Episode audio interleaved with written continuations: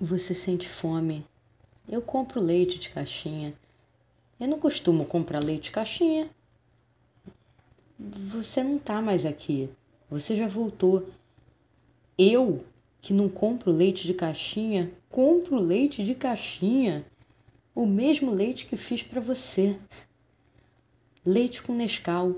O mesmo leite que você pediu para colocar mais uma colher inteira de Nescau. O mesmo leite que sua mãe lhe deu quando menina. Qualquer menina quer leite. Qualquer menino também. Quem acha que é menina e não menino também quer leite. Quem não acha, também. Você quer leite. Diz ter fome. Sua mãe sempre disse: primeiro o prazer, depois o dever.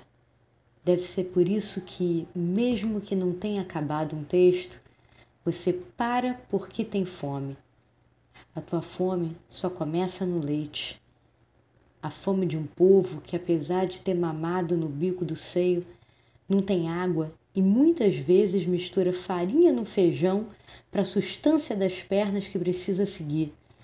Essa sua fome que começa no leite é a mesma que leva você a sonhar sem limite. O teu leite sou eu que ponho agora mas você me pegou pelo sonho o sonho de quem começou bebendo leite e quis beber mais do mundo. Por que eu não posso sonhar com os meus cachorros aqui envelhecendo contigo? Quem disse que eu não posso? Ouvi isso de você entre um copo de leite com Nescau e outro, e nem sei onde eu deixei todas as toxinas, as culpas, as mágoas, as raivas que eu vinha bebendo no leite. Seu sonho abriu espaço para a vida nova me ocupar.